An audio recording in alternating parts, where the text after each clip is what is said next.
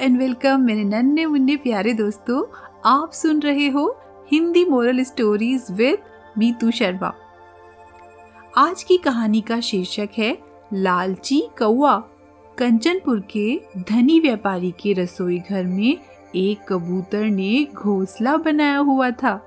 एक दिन एक लालची कौआ उधर आ निकला। वहाँ मछली को देखकर उसके मुँह में पानी आ गया। मुझे इस रसोई घर में घुसना तो चाहिए, पर कैसे? तभी उसकी निगाह कबूतर पर जा पड़ी। उसने सोचा, यदि मैं कबूतर से दोस्ती कर लूँ तो शायद बात बन जाए।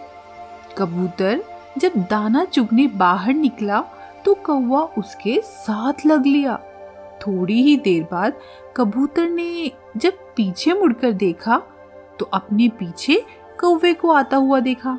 उसने कौवे से पूछा, तुम मेरे पीछे पीछे क्यों लगे हो?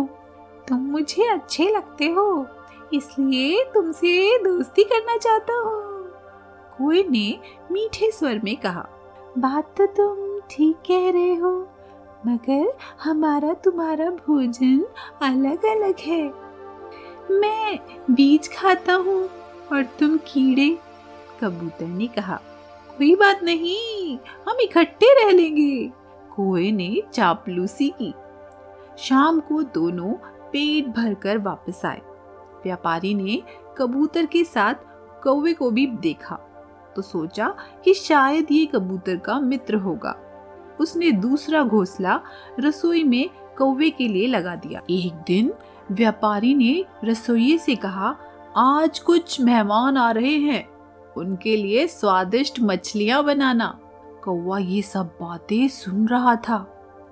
रसोई ने स्वादिष्ट मछलियाँ बनाई। तभी कबूतर कौवे से बोला, चलो, हम भोजन करने बाहर चलते हैं। मक्कार कौवे ने कहा, आज मुझे पेट दर्द हो रहा है, तुम अकेले ही चले जाओ। कबूतर भोजन की तलाश में बाहर निकल गया। उधर कौआ रसोई के बाहर निकलने का इंतज़ार कर रहा था। जैसे ही रसोईया बाहर निकला कौआ काव काव काव करता हुआ रसोई की ओर झपटा और मछली का टुकड़ा मुँह में भरकर अपने घोंसले में जा बैठा और खाने लगा। रसोई को जब रसोई में खटपट खटपट की आवाज़ सुनाई दी तो वो वापस रसोई की ओर लपका। उसने देखा कौआ अपने घोंसले में बैठा मछली का टुकड़ा बड़े मज़े से खा रहा है। रसोई को बहुत गुस्सा आया और उसने कौवे की गर्दन पकड़कर मरोड़ दी।